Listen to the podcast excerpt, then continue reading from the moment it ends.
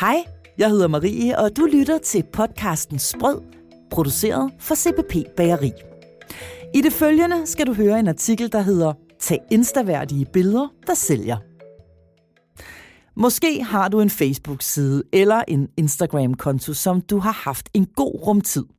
Den er spækket med dit lækre bagværk, gode tilbud og små videoer. Alt det, som de smarte siger, virker på sociale medier, og som du ser dine kollegaer og konkurrenter gøre. Så egentlig burde likes vælte ind i stridestrømme, kommentarerne komme susende, og kunderne flår dit lækre bagværk af hylderne. Det sker bare ikke. Virkeligheden er måske nærmere sådan, at du overvejer, om du egentlig bare spilder din allerede sparsomme tid online. Om du er kommet for sent til festen, og om der ikke er plads til flere online, eller du bare ikke har det på de sociale medier. Du bruger oceaner af tid på din online tilstedeværelse. Facebook, Instagram. Det skulle jo virke her i 2020, men det rykker bare ikke. Dit bagværk og dine produkter er fantastiske, men du bliver ikke set i mængden. Er det dig? Så hæng ved. Det her er nemlig min historie. Jeg har selv været der, hvor jeg opgivende trak store totter af hår ud i frustration over ikke at kunne knække koden. Da jeg startede mit online brand i louisobanesen.dk for 10 år siden, begyndte jeg også fra nul. Ingen følgere, ingen sidevisninger, ingen kunder, ligesom alle andre.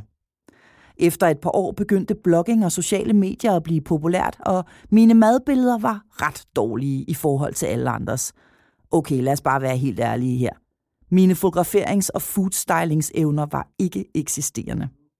Vi starter alle et sted. Så sidder du nu og tænker, det er også fordi hende Louise har haft bedre forudsætninger, end jeg har. Eller, nogen har bare det talent for foodstyling – så er det nu, du tager et kig på de gullige madbilleder her, eller svinger forbi Louis og Banesen.dk og tager et kig tilbage i mit opskriftsarkiv. Så vil du ret hurtigt tænke, okay, det her kan jeg virkelig også gøre. Selv med syn for sagen, så insisterede jeg stedigt på, hvis bare mine opskrifter er gode, så er billederne jo ligegyldige. De er spild af tid.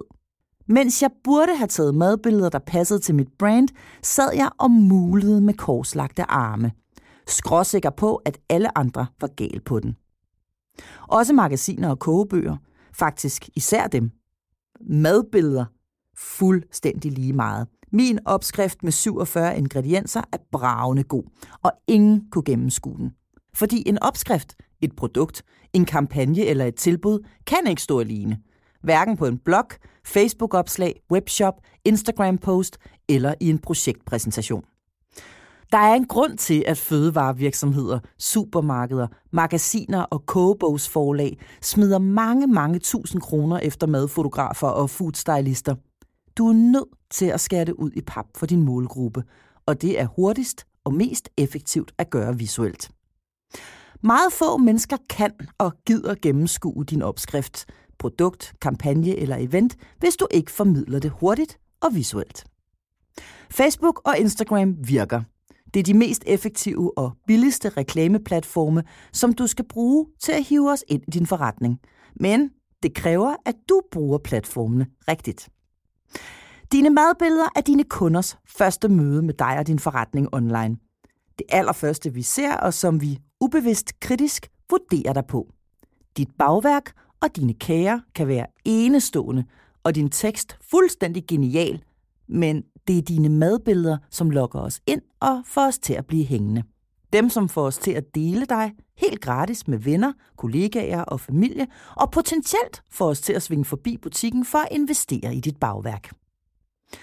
Sagen er bare, at du har kun en tiende del af et sekund til at få dine kunders opmærksomhed og sælge dit brand, dit bagværk.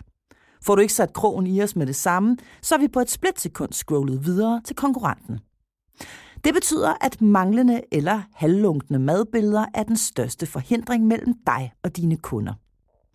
Efter år med stagnerende besøgstal og en følelse af, at jeg druknede i mængden online, hankede jeg op i mig selv og begyndte at fokusere på mine madbilleder. Og siden har jeg undervist både selvstændige virksomheder, studerende på videregående uddannelser og tusindvis på mine online-kurser.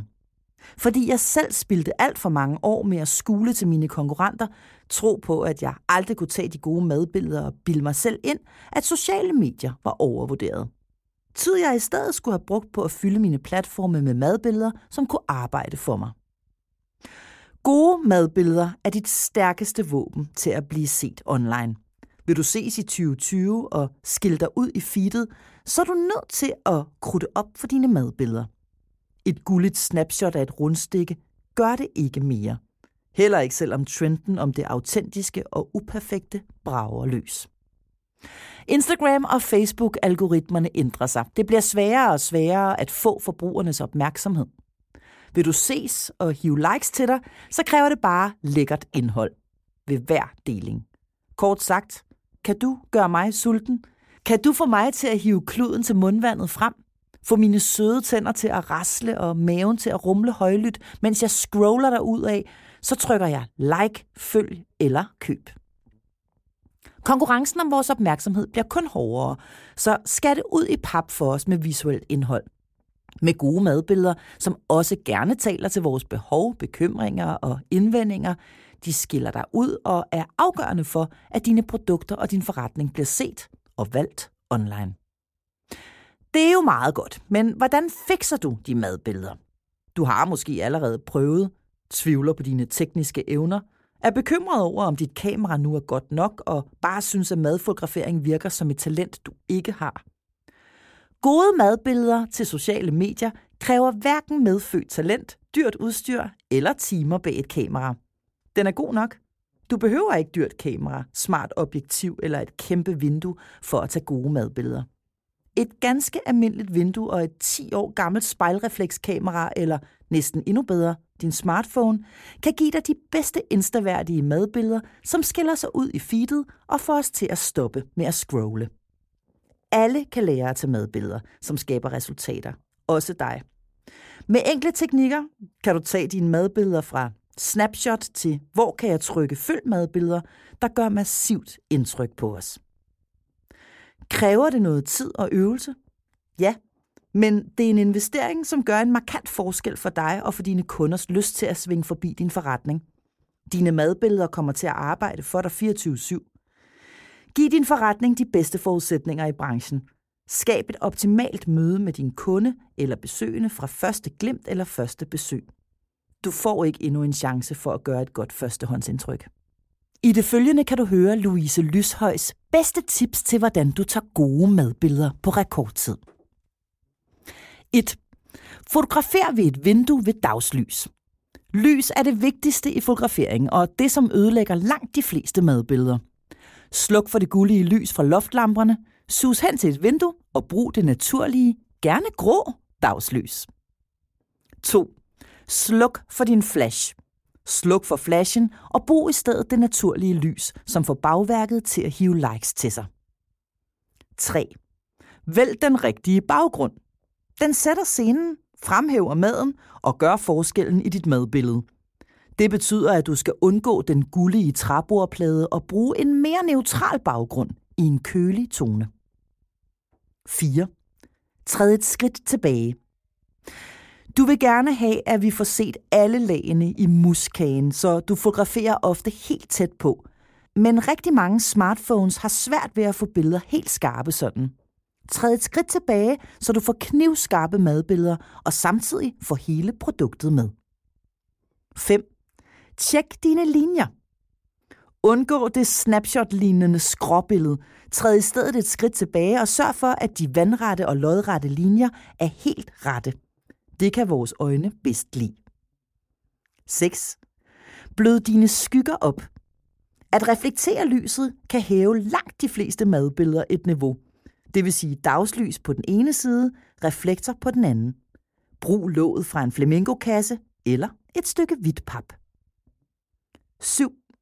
Hold dit billede enkelt og lad motivet få fokus. Dit bagværk, dit produkt er det vigtigste i dit billede, og det motiv, som skal fremhæves. Hold dit billede enkelt og tjek både din scene og din baggrund. Er der forstyrrende elementer? Noget, som gør billedet rodet at se på. Og her får du så tre eksempler på gode madbilleder, som altså sælger bedre, end når du skal forsøge at forklare dit produkt. En tekst med tre onsdagssnegle for 30 kroner, eller et billede af en plade onsdagssnegle, liggende på en bagerist, som lige er hævet ud af ovnen, så vi ved, de er helt friske og saftige. Det kunne også være en snegl i hånden på en medarbejder og kaffe i den anden hånd, så vi nemt ser os selv stå med mulevitten og få ustyrligt behov for os lige at få købt en kop kaffe med, når vi køber sneglene. Et billede af et rugbrød og en tekst med indhold, eller et billede med et rugbrød på et spækbræt med et viskestykke ved siden af, hvor der lige er skåret et par skiver, som henslængt ligger ved siden. Alle tre gode eksempler på billeder, der sælger godt. Du har lyttet til podcasten Sprød fra CPP Bageri. Jeg hedder Marie. Tak fordi du lyttede med.